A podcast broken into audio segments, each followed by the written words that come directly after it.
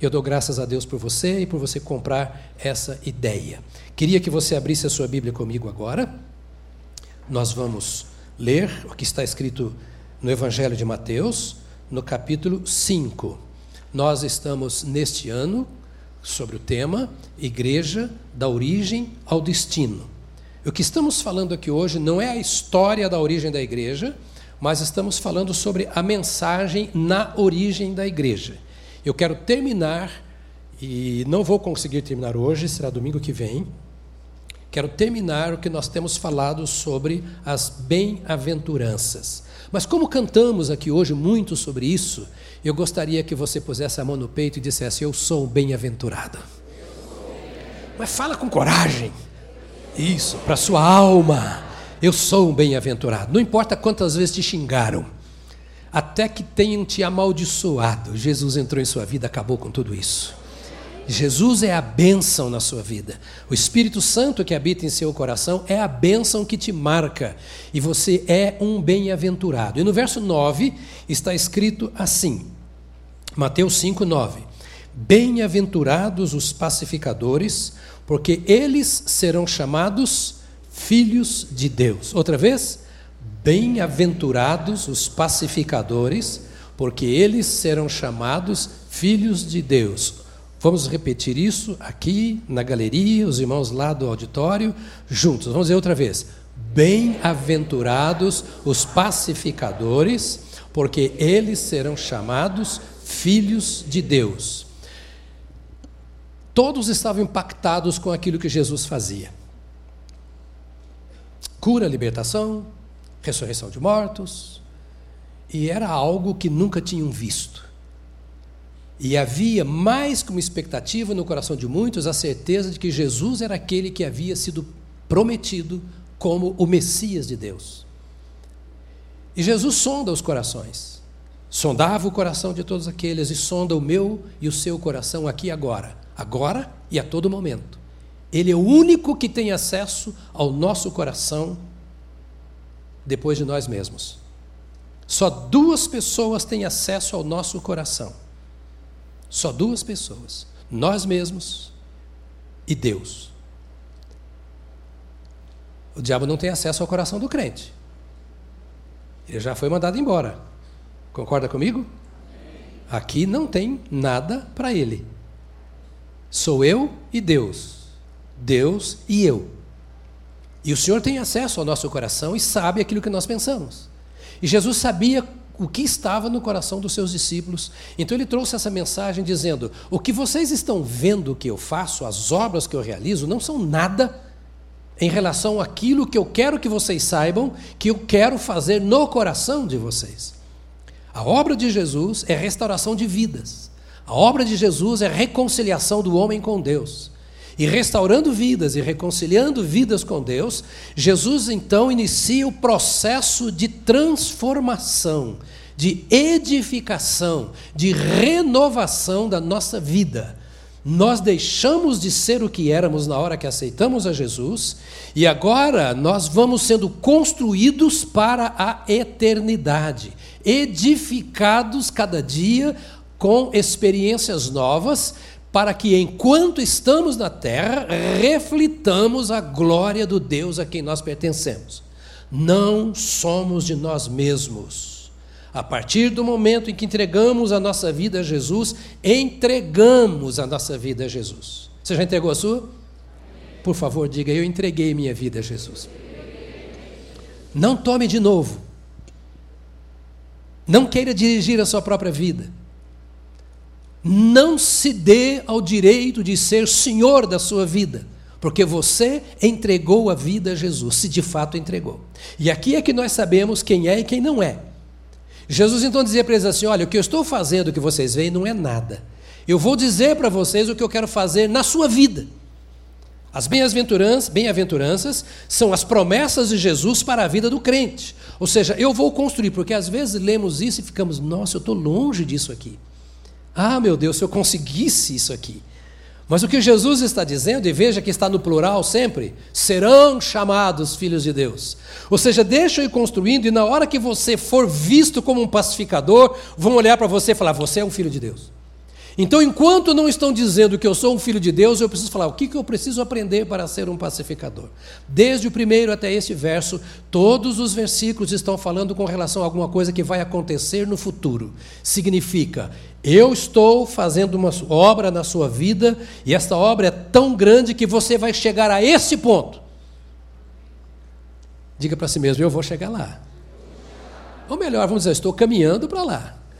Não vou desistir, estou caminhando para ser aquilo que Jesus falou. E aqui está o texto, Jesus diz: Bem-aventurados os pacificadores. Um parênteses, ontem eu disse para minha mulher, preparando a mensagem para a igreja hoje, mas eu apanhei tanto. Então, se eu bater em você, sabe que eu apanhei primeiro. Fica tranquilo, eu sei o quanto dói essa mensagem aqui.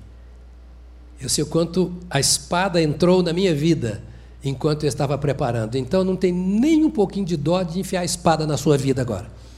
Tá bom? É para isso, esse é o propósito agora. Pacificadores. A palavra grega é erinopoios. Eu fui ver ao grego, eu estou indo muito ao grego pegando essas palavras-chave aqui, porque pacificador parece que é uma pessoa do bem que está por aí, só, ah, não, deixa disso, vamos lá, etc. E parece-me que diante da dureza dos conflitos que nós enfrentamos e da época em que nós vivemos, é muito pouco isso que nós entendemos como pacificador. O que o Senhor Jesus quis dizer com pacificador? É mais do que desejar a paz.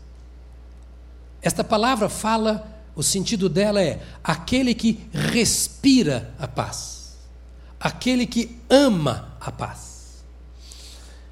É como se a cada momento, cada batida do coração, o seu interior estivesse dizendo assim: paz, paz, paz, paz. Paz aqui dentro, paz para fora. Eu inspiro paz e eu respiro paz. Este é o sentido da palavra. Uma paz que habita no meu interior, que eu amo de verdade. Não sei se você já reparou, nesses dois últimos meses, o quanto nós temos ouvido falar, temos ouvido falar, por exemplo, de feminicídio. Nunca ouvimos falar tanto, até uma palavra parece que nova no nosso vocabulário. Concorda comigo? Agora, de anteontem aí, de dois meses atrás. Mas sempre se matou mulheres. Sempre se desprezou recém-nascidos dentro de caixa de sapato ou de mochilas. Sempre tivemos explosão de violência, hoje aqui, amanhã ali. Sempre tivemos criminalidade crescendo. Em todos os lugares.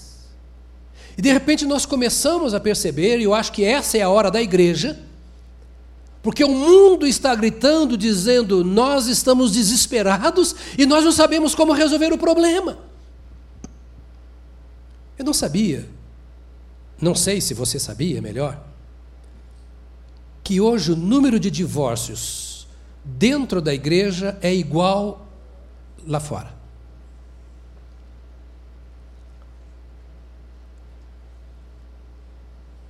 Eu não sei se você sabia que o número de maridos que batem nas esposas dentro da igreja é igual lá fora. De pais e filhos que gritam uns com os outros dentro de casa e que põem gente para fora e bate a porta na cara, dentro das igrejas, é igual lá fora. E pior, eu não sei se você sabia que muita gente acha que isso é o normal da vida que todo mundo está assim porque está todo mundo estressado, está todo mundo sem dinheiro, está todo mundo com o aluguel para pagar, está todo mundo endividado, então é, é assim normal.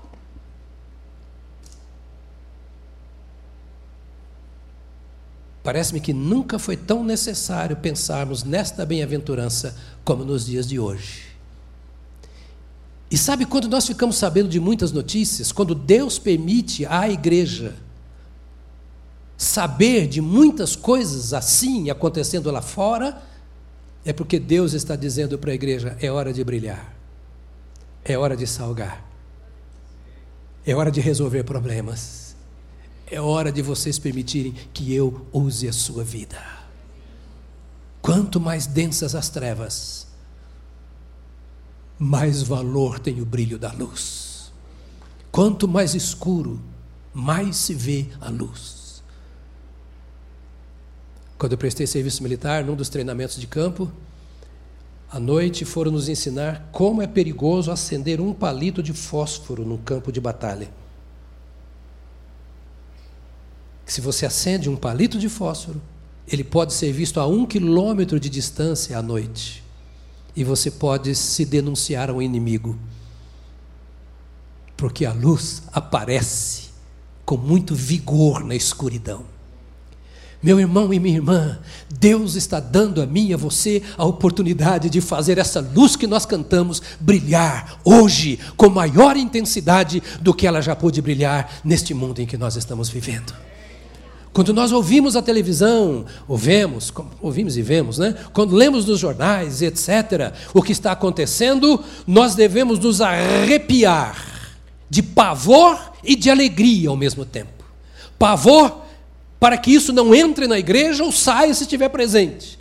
Pavor pela situação em que se encontra o mundo, mas também de alegria de dizer: essa é a minha hora, essa é a minha vez, eu posso ser um poço, manancial, fonte de paz para essa terra. Então nós precisamos começar com isso amando de verdade a paz. A Bíblia está cheia de textos que falam sobre a paz. Eu quero ler rapidamente com você, pegue a sua caneta, se você não trouxe papel, anote na página branca da Bíblia, vários textos, anote o texto, anote só a referência, porque eu vou pedir a você que você estude isso. Eu estou muito grato a Deus, porque embora férias, muita gente fora, a casa está lotada. E eu fico grato a Deus não só por você vir, mas porque você não tem vindo aqui para ser ah, acariciado. E a gente traz mensagens aqui, não estamos preocupados com, com o discurso, com o entusiasmo, com, estamos preocupados aqui em que você aprenda como discípulo de Jesus. Porque Jesus estava dizendo aos seus discípulos isso: olha, é isso que eu faço com o meu discípulo. Diga comigo, discípulo. É, isso, isso aqui Jesus só faz com o discípulo, isso acontece na vida do discípulo. Discípulo é o seguidor. Diga comigo, seguidor. É, discípulo é aquele que segue, não é aquele que ouve falar. Discípulo não é aquele que vinha buscar a cura, não. Aquele era o necessitado. E Jesus socorre o necessitado. Discípulo é aquele que vem, assenta-se aos pés de Jesus, olho nos olhos, diz assim: Ó, oh, quero olhar nos teus olhos, eu quero aprender com o Senhor. O salmista disse: Guiar-te-ei com os meus olhos. É o que o Senhor diz a nós. Guiar-te com... Então, olhando nos olhos do Senhor, o que o Senhor tem para falar para mim. Então, aqui estão alguns textos. O Salmo 34, verso 14, diz assim: Afaste-se do mal e faça o bem, busque a paz com perseverança. A sua tradução diz: busque a paz e siga. Eu estou aqui na NVI. Ouça, Afaste-se do mal. Afaste-se do mal. Ouça, afaste-se do mal.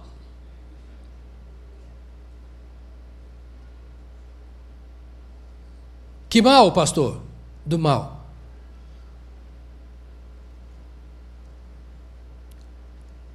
Quando o sangue ferve, é o mal presente.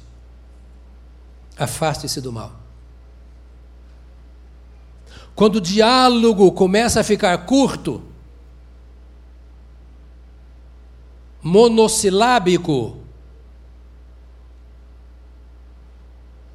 o mal está se aproximando. Quando não se tem mais vontade de olhar nos olhos,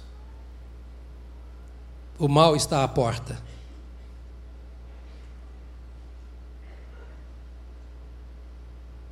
Quando não consegue compreender um ao outro, seja o cônjuge, seja os irmãos, seja os pais, seja o colega de trabalho, o irmão em Cristo, o colega de liderança, o liderado, o líder, não importa, nas relações interpessoais. Porque Jesus está falando aqui de relações interpessoais.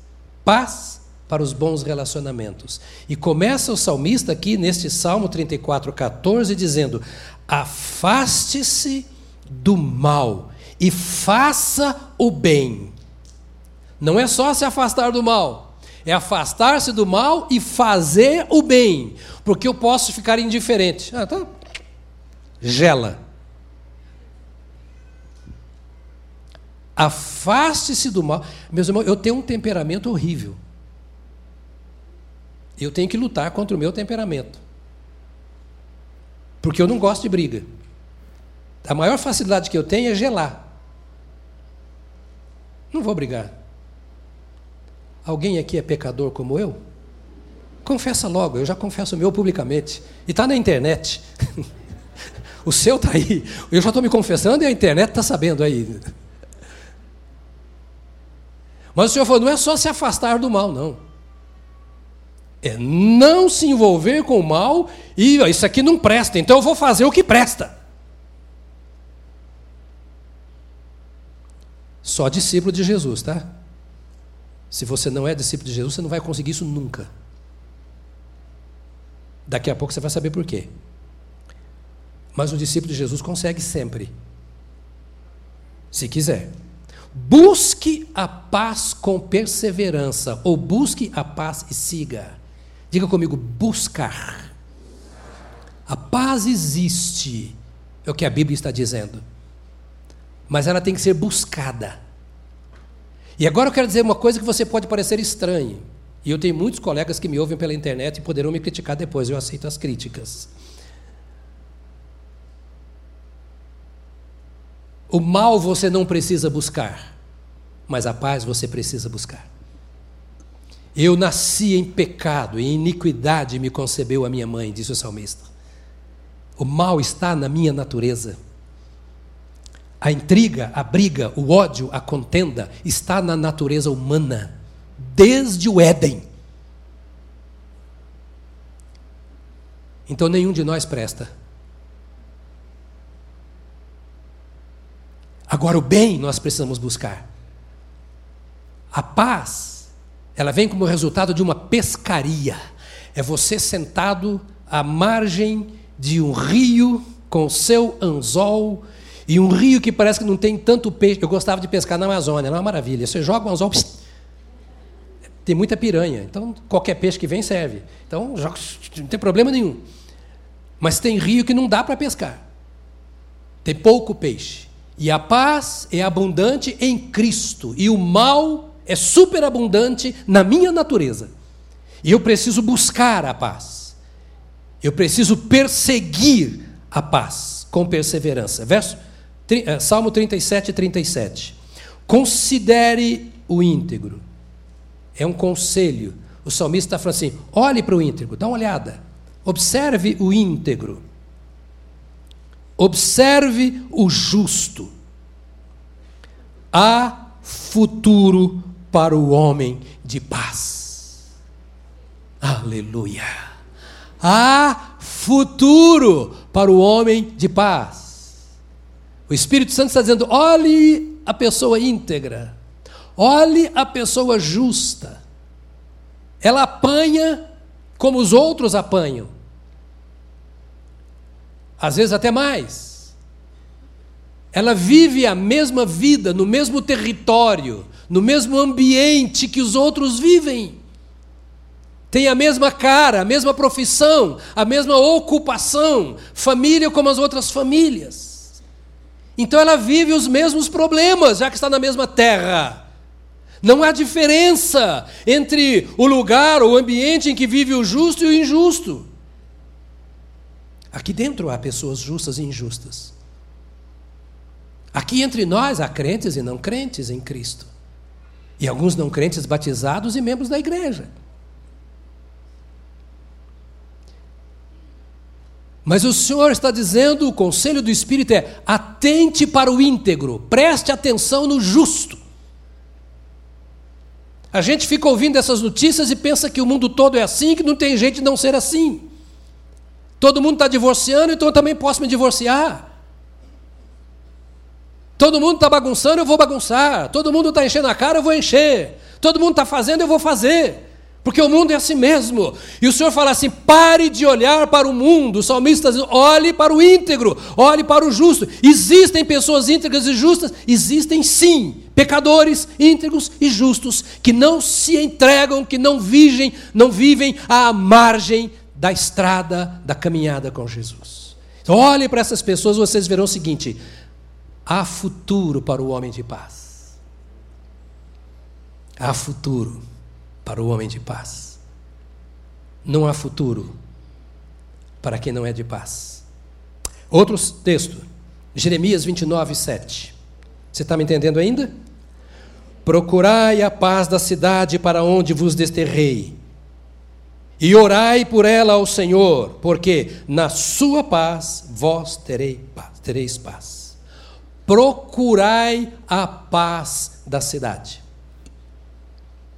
Bem-aventurados os pacificadores. E pacificador é aquele que procura a paz. Ele é um pescador e não um pecador da paz. Ele está de olho na oportunidade de promover a paz. E eu não sei se você sabia, a gente promove a paz onde ela não existe. Você faz diferença com a paz onde ela não está presente. E o Senhor está dizendo para o seu povo que estava lá na Babilônia, foi levado por Nabucodonosor, tirado da sua terra, morreram muitos. A história conta de mulheres grávidas partidas ao meio pelos soldados de Nabucodonosor incendiaram a cidade, uma literalmente desgraça que fizeram da cidade de Deus, Jerusalém.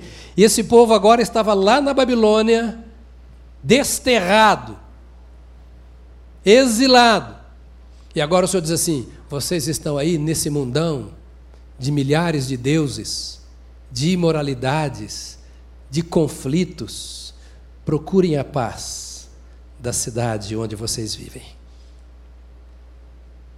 São Paulo, e eu falo tranquilo porque eu já sou paulistano de coração, eu já tenho meu grincar. É, fui naturalizado, agora sou paulistano. É? Fui do Paraná para Minas, de Minas para Amazônia, voltei para Minas e eu quero morrer aqui em São Paulo. Não quero morrer à toa também, não. Mas eu não quero sair daqui. Amo essa cidade. Mas eu vejo São Paulo como cidade de ninguém. Aqui está, eu sou paranaense, minha mulher é mineira, meus filhos são mineiros, até a sogra é mineira. Agora eu tenho um filho que é paraense, nasceu em Belém do Pará. É, tinha que provar que eu passei pelo campo missionário, então tivemos um filho lá. Né? É, e eu vejo, outro veio da Bahia, o outro veio do Rio Grande do Sul, outro é estrangeiro. É, é, é difícil. Você chega em Belo Horizonte, Belo Horizonte é de mineiro. Todo mundo tem cara de mineiro, todo mundo fala mineirês, todo mundo. Né, São Paulo, eu, eu não sei, eu, eu eu estava conversando com um coronel lá em Brasília, no evento de militares, ele falou assim, ele é do Recife, ele disse assim, é, eu estou conversando com você, deixa eu fazer uma pergunta está me incomodando. Você é de onde? Porque eu não sei qual é o seu sotaque, eu não consegui descobrir de onde você é. é. Então, alguns de nós aqui, que já passamos em vários lugares, somos assim. Então, se a cidade não é sua, você não se interessa por ela. Se a cidade não é sua, você a critica. Se a cidade não é sua, você não está nem aí para ela, você quer ganhar dinheiro, você quer estudar, para depois se aposentar e ter a sua chácara, a casa na praia, você quer ir embora, porque você não aguenta a poluição da cidade, você não aguenta mais o trânsito, você não aguenta a cultura, você não se ajusta. O povo estava lá assim, e, Jesus, e Deus disse a eles assim: orem pela paz da cidade onde vocês estão, embora vocês sejam escravos aí. Estão pagando um preço alto que não gostariam de pagar. Mas orem pela paz da cidade, porque se a cidade tiver paz, vocês terão paz. Igreja amada, nós temos que orar pela paz em São Paulo. Nós temos que buscar a paz em São Paulo. Essas obras sociais que nós fazemos, essas intervenções. É, sexta-feira, tive uma reunião com alguns oficiais militares, porque vamos trazer militares do Brasil inteiro aqui em novembro, último final de semana de novembro, e vamos ter um congresso para os militares, Exército, Marinha, Aeronáutica, polícias do Brasil inteiro, aqui para São Paulo, e a nossa conversa é: nós temos que mostrar aqui que os militares estão buscando a Deus. Você pega os bancários, você pega os comerciantes, comerciário, os estudantes, os professores, os médicos, não sei quem, e faça alguma coisa para que a nossa cidade seja cheia de paz. Seja um pacificador, uma pacificadora onde o Senhor Deus colocou você. Diz a palavra de Deus. Então, procurai, procurai, procurai, diga comigo, procurai. Ou seja, é algo a ser encontrado. Talvez você tenha que dizer assim: procurar a paz na sua casa. Talvez esteja debaixo da cama, no telhado. Ou seja, o Senhor está a paz está. Procure que você vai achar. Procure a paz. Não procure intriga. Não procure confusão, não procure discórdia, não procure discussão, não procure inimizade, procure a paz. Se há uma coisa na vida que eu tenho que procurar, é a paz. E sabe, procurar com lupa muitas vezes, com farolete, lanterna. Eu vou achar paz nesse lugar. No seu trabalho é uma confusão? Ali tem paz. Ah, pastor, não tem. Sei que não sabe. Sabe por que eu sei? Porque você está lá. Tem paz, você está. Onde você está, tem paz. Onde você está, tem paz. Por isso que não cabe você no inferno, porque lá não é lugar de paz. Se você for no inferno, você estraga tudo. Então é melhor você não ir. Porque você tem paz. A paz do Senhor está no seu coração.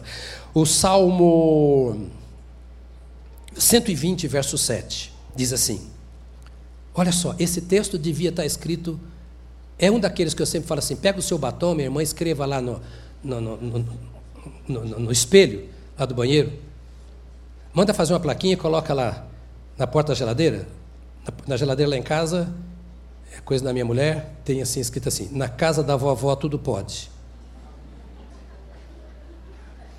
Que eu posso fazer? Quem manda em casa é ela, então os netos, né? Casa da vovó tudo pode. Ao invés de colocar isso, né? Ou, ou pelo menos acima disso, do lado disso, não sei. Coloque esse texto aqui. Diz assim, Salmo 120, verso 7. Sou um homem de paz. Mas ainda que eu fale de paz, eles só falam de guerra. A sua tradução, acho que diz assim: sou pela paz. Alguém olhou essa tradução? Sou pela paz? Que tal você colocar no seu carro, sou pela paz? Que tal colocar lá, se há muita discussão na, na família, e põe o versículo bíblico. Não, estou pondo aqui porque a Bíblia diz, olha aqui, isso aí não, eu quero viver o que está aqui. Põe lá na geladeira. Alguns casais terão que colocar lá na cabeceira da cama. Sou pela paz. Sou um homem de paz, uma mulher de paz. Você acha que essa é uma linguagem do Espírito Santo? Que é uma linguagem apropriada para o discípulo de Cristo? Só para o discípulo de Cristo. Só pelo Espírito Santo. Aí quando você pega o seu carro e sai nesse trânsito pacífico de São Paulo, você sai assim: sou pela paz. Aleluia, sou pela paz. Aí ele dá aquela buzinaça, você fala, sou pela paz. Talvez tenha que decorar isso e falar o dia inteiro, porque você é embaixador da paz, uma embaixatriz da paz. Então o salmista diz: sou pela paz. Eles só falam em guerra, ainda que eu fale de paz. Ou seja, eles não vão mudar, vão continuar falando em guerra mas vão ter que me aguentar, porque eu também não vou mudar, eu vou continuar falando de paz. Eles têm que saber que a paz existe. Repito, enésima vez, só o discípulo de Cristo pode fazer e ser assim, porque o Espírito Santo que está no seu coração o capacita a fazer assim. E se o Espírito de Deus está em minha vida e na sua vida, é possível nós agirmos desta maneira. Ah, João 14, 27 diz assim: Jesus dizendo: Deixo-vos a paz, a minha paz vos dou.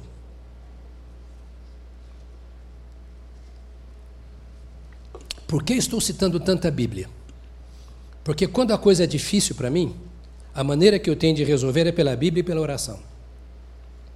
Está claro para você isso? Olha bem para mim. Eu preciso desses textos na minha Bíblia, na minha vida. Eu preciso viver isso e lembrar disso o dia inteiro. Talvez menos do que você, porque eu vivo num ambiente diferente do seu na maior parte do tempo. Mas eu preciso me lembrar que existe uma natureza pecaminosa em mim, que tem que estar debaixo dos meus pés, tem que ser dominada, e a única maneira de ela ser dominada é eu me lembrar que eu sou pela paz. A única maneira de ela ser dominada é eu me lembrar que essa paz eu não a tenho, a não ser por meio de Jesus. Então Jesus chama aqueles discípulos, e preste atenção, lembre-se, os discípulos, como todo o povo de Israel, esperava a vinda do reino de Deus, esperava o Messias. Mas eles esperavam um Messias político, um Messias guerreiro. Tanto que, se você se lembra bem, se você lê a Bíblia, o capítulo 1 de Atos, Jesus já tinha morrido, já tinha ressuscitado, já tinha, depois de ressuscitado, aparecido aos discípulos 40 dias, não foi uma vez só, falado com eles e tido encontro várias vezes. Eles perguntam para Jesus assim: será nesse tempo que tu restaurarás o reino a Israel?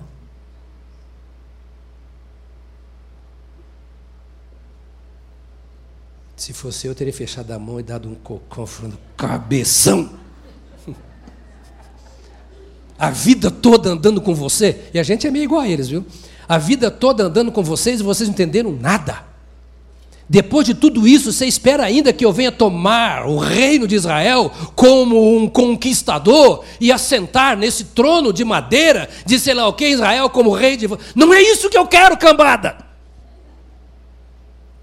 Eles não então, se você tem um pouco de dificuldade de entender, tenha paciência. Eles também que andaram o dia inteiro, três anos e meio com Jesus, tinham dificuldades. E se Jesus teve paciência com ele, tem comigo também. E tem com você. O que eu quero que você entenda é que o Senhor está elevando você a um nível muito maior, tirando você, com quanto homem que seja, tirando você desse reino dos homens e colocando você no reino de Deus.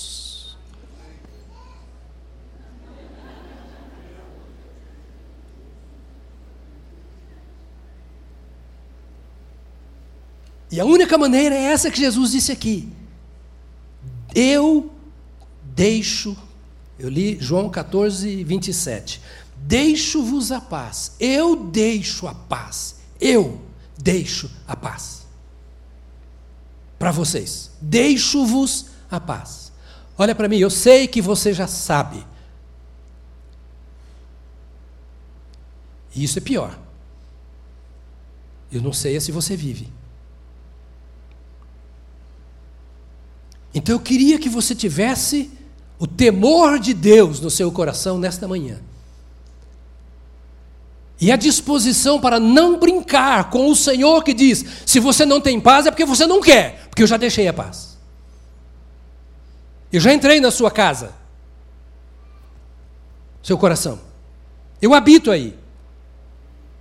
E a hora que eu entrei, entrou a paz, porque eu sou o príncipe da paz. Eu governo a paz.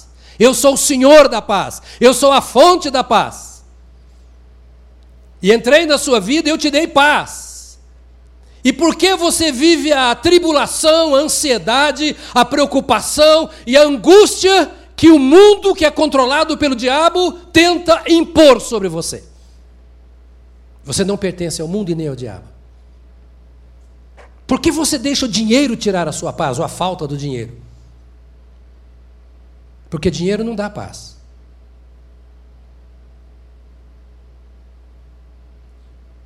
Camarada não tem dinheiro, começa a trabalhar, prospera, ganha muito dinheiro, faz uma viagem para a Europa e mata a esposa lá.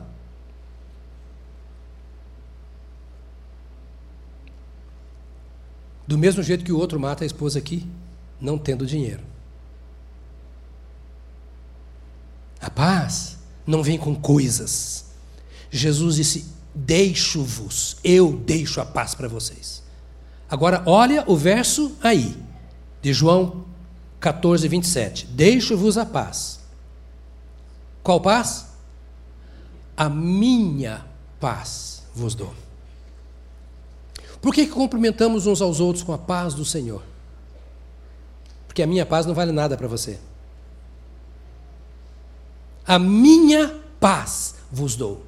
Se algo de que eu tenho que ter fome, desejo, que eu preciso buscar, a que eu devo me dedicar, é a paz do Senhor. Deixa eu ler outro texto para você. João 16, 33. Estas coisas vos tenho dito para que tenhais paz em mim. É bem provável, eu não quero pedir que você levante a sua mão, mas que muitos de nós aqui já passamos por momentos de solidão. E não falo de ausência de pessoas. Você pode estar no meio dos 11 milhões de habitantes de São Paulo, casado com a pessoa que você ama, com a pessoa que te ama, e você se sentir solitário. Existe uma solidão emocional, existe a solidão espiritual. Elas existem. E nós passamos pelas duas. E se você não passou, você está morto. Porque quem é vivo passa. É uma ausência. É uma ausência. O Senhor está trazendo para nós um remédio.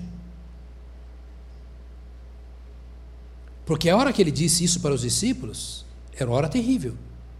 Eles haviam entregue a sua vida toda para Jesus, deixado família, deixado trabalho, tudo. Agora, depois de três anos, Jesus volta para ele e fala assim: Ó, oh, estou cascando fora daqui. Estou subindo. Eles vão me matar? Vão me crucificar? Mas como, Senhor? Nós deixamos tudo para te seguir. E agora o Senhor nos deixa na mão? Acorda. Você pediu a Deus um emprego, Deus deu o emprego que você queria, está aquela maravilha, e de repente, sem anúncio nenhum, te manda embora. E exatamente quando você fez um empréstimo para pagar, comprar um apartamento, um carro, tudo que você tinha, estava confiando que nos próximos anos você poderia ter aquele salário e você pagar, e de repente manda você embora, você ficou a pé. E sem dinheiro para pagar os seus compromissos. E você fica, por que, que Deus que me deu aquele trabalho fez isso comigo? Você se casa? E você não tem domínio sobre a vida da pessoa com quem você casou. E você entende que ama, por isso casou, postou, teve filhos, a casa, e de repente aquela pessoa te troca por outra. E você fica, meu Deus, eu te servi, eu conheci a pessoa na igreja, eu me casei na igreja, eu fui abençoado lá na igreja, num culto na igreja, e agora o Senhor me. Aí você desvia, porque Deus te enganou. E os discípulos estavam assim. Deixamos tudo para seguir o Senhor. E agora o Senhor vai embora. Perdemos tudo. Se consegue se situar na história? Perde a paz. Aí Jesus disse assim: Eu disse tudo para vocês. Eu preveni vocês. Para que em mim vocês tenham paz. Estas coisas vos tenho dito para que tenhais paz em mim. Pastor, por que, que você trouxe esse negócio nebuloso do casamento aqui agora, sempre para pensar no negócio desse, que é o mais difícil que tem? É porque nós somos responsáveis por aquilo que nós fazemos e somos. Eu não posso pensar na minha paz dependendo da minha esposa da minha mãe, do meu pai, do meu filho, da minha igreja. A minha paz está no meu relacionamento com a pessoa e com a palavra do Senhor Jesus. Percebe o que Jesus está falando aqui? Eu tenho dito isto, ou seja, as minhas palavras. Eu estou com você, e eu estou falando a você, e eu estou falando a você para que você tenha paz em mim. Para que a sua paz não dependa das circunstâncias, nem do outro, mas que ela dependa apenas de você escolher viver em paz. Tenhais paz em mim. Por isso, muitos crentes são desanimados, são frouxos na vida espiritual, não têm ânimo nem coragem para enfrentar e resolver determinados problemas da vida, porque a falta de paz é como falta de energia, é a falta de ânimo, de entusiasmo. Mas no momento em que você está vivendo uma vida de relacionamento com Cristo, você não tem paz porque os irmãos da igreja vão bem com você porque o pastor está pregando o que você gosta ou porque o culto é do jeito que você quer, ou porque você tem ministério. Você tem paz porque você está em Cristo. Todos são importantes. O cônjuge, a família, a igreja, o colega de trabalho, a cidade, a vida, tudo é importante. Mas a paz não depende de nada dessas coisas. E para eu ser pacificador, eu preciso ter paz em mim. Lucas 10, 5, Jesus disse: Quando entrarem numa casa, digam primeiro, paz a esta casa. Ou paz esteja nessa casa. Talvez a primeira casa onde nós devemos dizer isso é a nossa.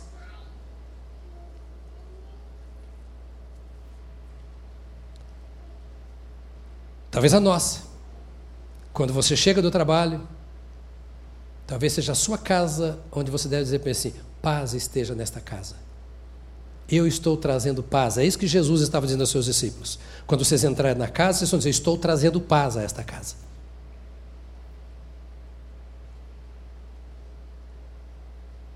Está comigo ainda? Aguenta mais três? Não precisa. Estamos já quase. Daqui a pouco eu falo que estou terminando. Eu tenho tão pouco tempo com você, eu acho que essas coisas são tão importantes, porque nós somos agredidos pela falta de paz. Eu queria, e a minha oração desde ontem, é pedindo ao Espírito Santo que Ele plante no seu coração essa semente. Eu sei que eu estou falando muito, mas é porque eu quero muito que você mude muito. E eu sei que só Deus pode fazer. Você estar aqui não é por minha causa, é por causa da palavra do Senhor. Então eu quero que Deus faça isso, porque a nossa cidade precisa, nossa família precisa, o nosso local de trabalho precisa que você seja isso aqui. Diga paz. Entra no seu local de trabalho em paz. Não vá azedo para o seu local de trabalho, não. Sabe, levante mais cedo, se tiver azedo. Levante mais cedo e ore. Busca a paz, diz o texto que nós lemos, e siga. Senhor, hoje eu tô, não estou em paz. Eu não posso encontrar os meus colegas que não te conhecem do jeito que eu estou. Eu não vou lá para ser o enjoado, o chato, o esquisito da turma. Eu não vou lá para ser igual aos outros. Eu sou luz. Eu sou manancial de paz e de alegria. Me ajuda, Senhor. Meu querido irmão, a falta porque nós não buscamos. Busque a paz e siga. E buscar a paz é de Cristo, vou buscar em Cristo. Não é no meu temperamento. Se na área da psicologia você é defensor dos quatro temperamentos, nenhum deles presta. Nem o meu, nem o seu. Todos eles estão manchados pelo pecado. A paz do Senhor. Romanos 14, 17. Anota aí. Pois o reino de Deus, quem? Ou o quê? O reino de Deus.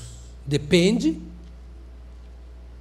de qual reino eu sou, a qual rei eu estou servindo, a escolha é minha. O reino de Deus não é comida nem bebida, mas justiça, paz e alegria no Espírito Santo. Ou seja, eu estou no reino de Deus porque eu estou em Cristo. Então a paz é natural no reino de Deus. Eu não preciso de coisa alguma. Eu posso ser solteiro a vida toda. Posso ser viúvo. Não morra, amor, por favor. Eu posso, mas não quero. Não vai morrer? Então tá bom. Acho que não vai morrer, então tá bom. Porque as pessoas se desesperam quando morre o cônjuge. Quando morre um filho, eu tenho os meus filhos, os meus netos. Hoje eu vou pecar. Eu vou cometer um pecado hoje à tarde, voluntário. Ao sair daqui, eu vou almoçar com a família e vou pegar quatro netos, meninos, o mais velho tem 12 anos, o mais novo tem quanto? Oito? Sete? E vou descer com os quatro meninos, só eu e eles, para a praia. Vou ficar hoje e amanhã com eles lá. Que Deus me guarde e me ajude. Eu não sei o que eles vão aprontar comigo lá. Mas, independentemente disso, eu sou, eu quero viver em paz com eles. As crianças transformam a casa no inferno muitas vezes. Mas a culpa é dos pais, sempre. Porque elas não sabem como viver, nós que ensinamos. Paz e alegria caminham juntas. Paz e alegria. É o que ele está dizendo aqui. Justiça. O reino de Deus é justiça, paz e alegria no Espírito Santo. Diga comigo, paz e alegria. O mundão fala paz e amor, desde a década de 60. Mas não é o que a Bíblia está dizendo. É paz e alegria. As duas. Onde há paz, há alegria. Onde há alegria, há paz. Tem vida melhor do que essa? Não. Mas só Jesus pode dar. Isaías, estou terminando. Isaías 57, 19. Olha que texto. Olha esse texto. Se esse é o seu Deus, preste atenção no que você tem. Diz assim: Criei a paz, paz para os que estão longe e paz para os que estão perto. Aleluia. Eu não posso criar a paz, mas Deus criou a paz para quem está perto e para quem está longe. E às vezes, quem está longe está perto. dividindo o travesseiro com você. A mesma mesa de refeição. Está ali pertinho, mas está longe. Hum? E Deus está falando para você, não sou eu, eu não escrevi aquilo ali. A paz existe. Ele, eu criei. Fica tranquilo. Porque se você tivesse criado ou fosse responsável por criar a paz, seria imperfeito demais. Mas eu criei a paz. Busque a paz que eu criei.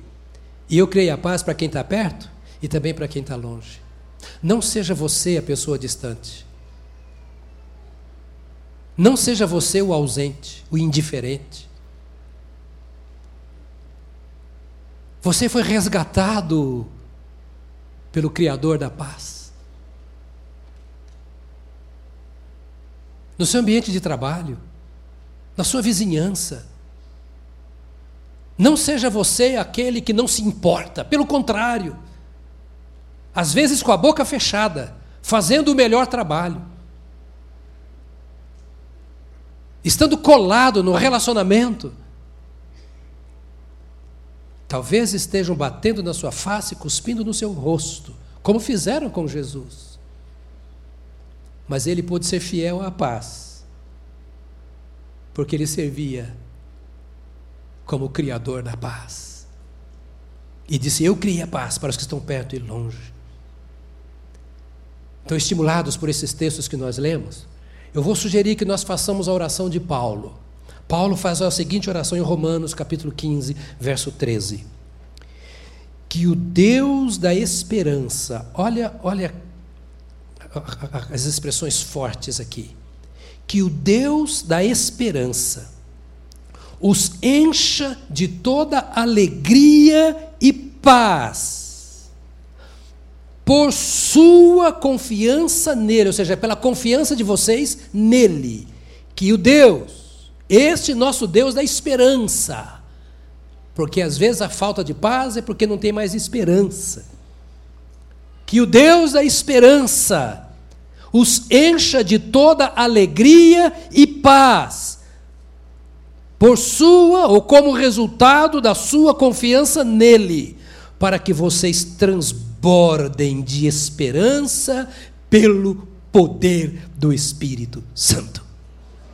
Esse relacionamento estreito entre o homem e a Trindade, entre o crente e o seu redentor trino, esse relacionamento de alma, de espírito, de emoção, de corpo, de compromisso, dizendo: Eu continuo esperando, e a minha esperança é nele e é no poder do Espírito Santo, e não na fraqueza ou nas habilidades da minha carne.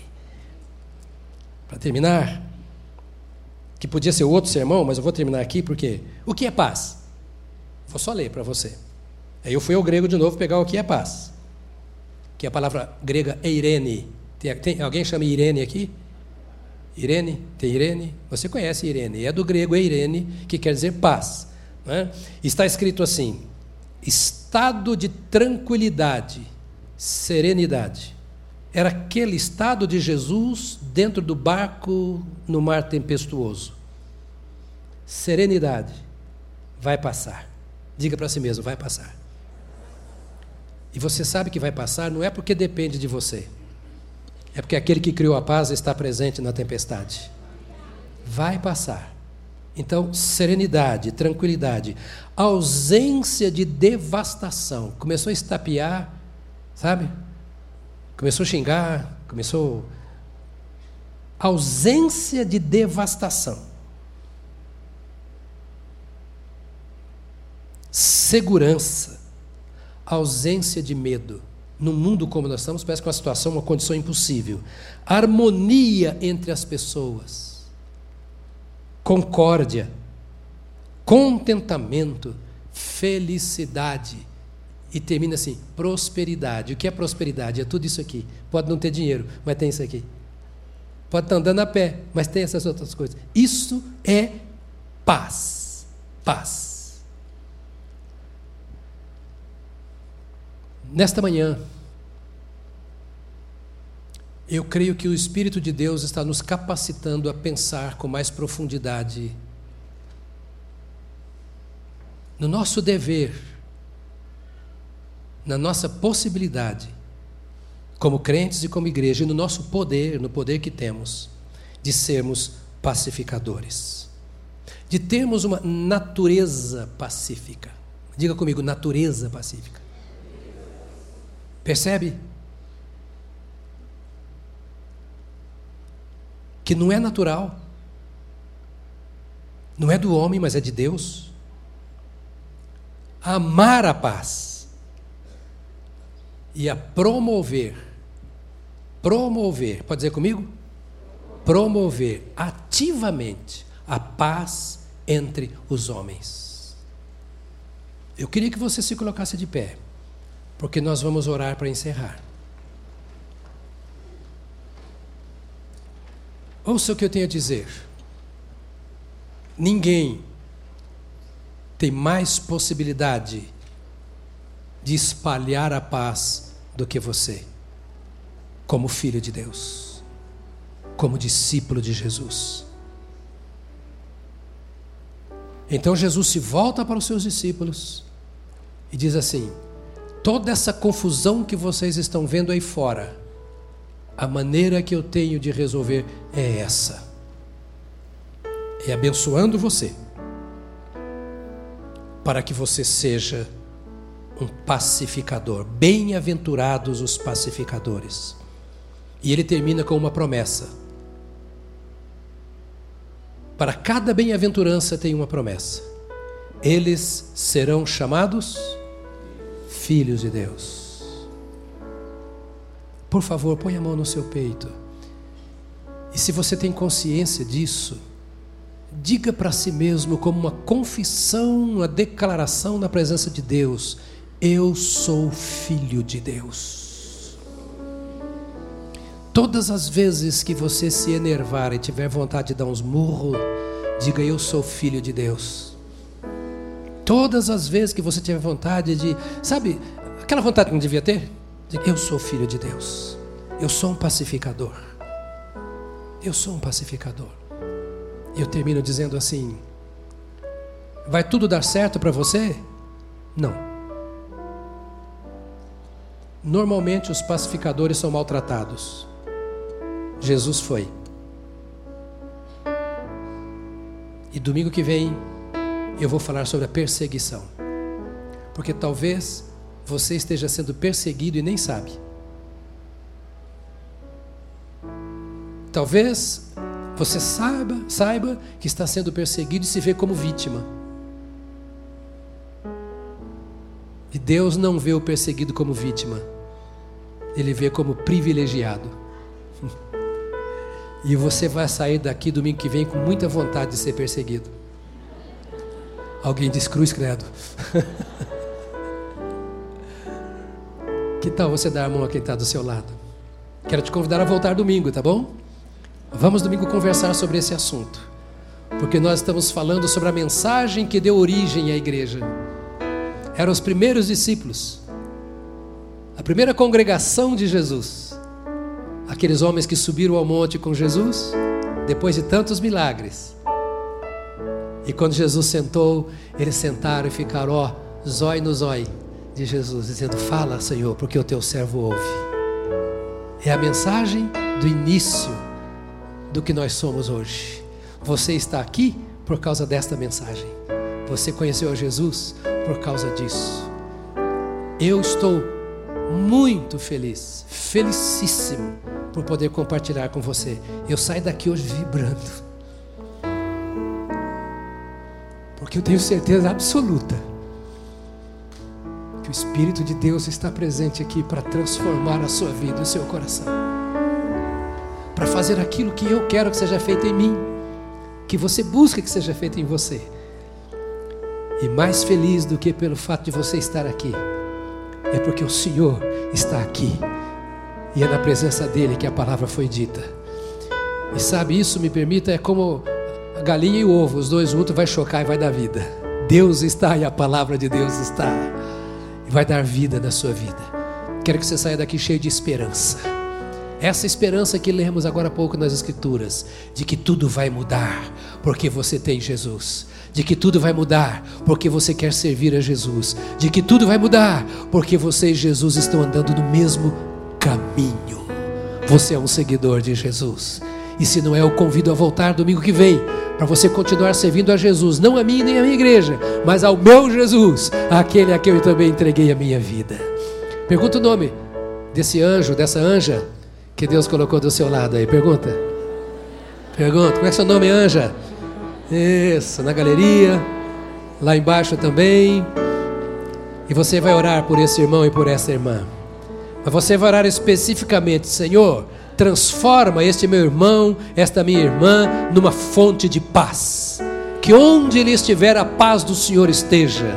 Que nos olhos, no sorriso, na conversa, a tua paz, a paz de Deus, que excede a todo entendimento, possa ser vista nas manifestações deste irmão e desta irmã em toda a sua vida. Comece a orar por este irmão e irmã. Aleluia. Aleluia. Senhor, nós te bendizemos de coração nesta noite, nesta manhã. Te bendizemos pela paz que vem do céu, porque a paz existe. Existe porque tu existes e tu és o Criador e o governador da paz.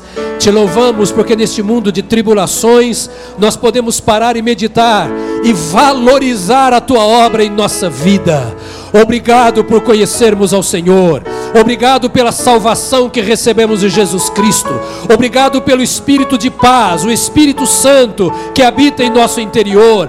Obrigado pela tua palavra que nos ilumina, nos instrui, nos inspira, que nos conduz, ó Deus bendito, a uma vida de intimidade com o Deus da paz.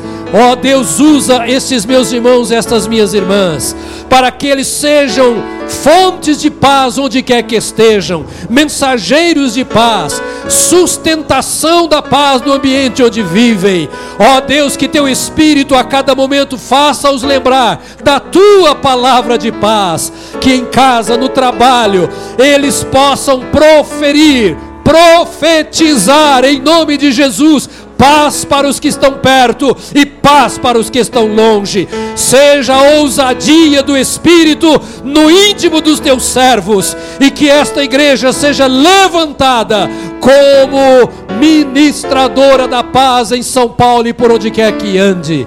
Obrigado pela tua presença conosco, em nome de Jesus Cristo. Amém. Amém. Aleluia. Aleluia. Glória a Deus. Todo mundo saindo daqui dizendo: Eu sou um pacificador. A minha arma agora é outra. Eu sou um pacificador. Deus te abençoe. Pessoal de Diadema, outra vez, muito obrigado por estarem conosco aqui.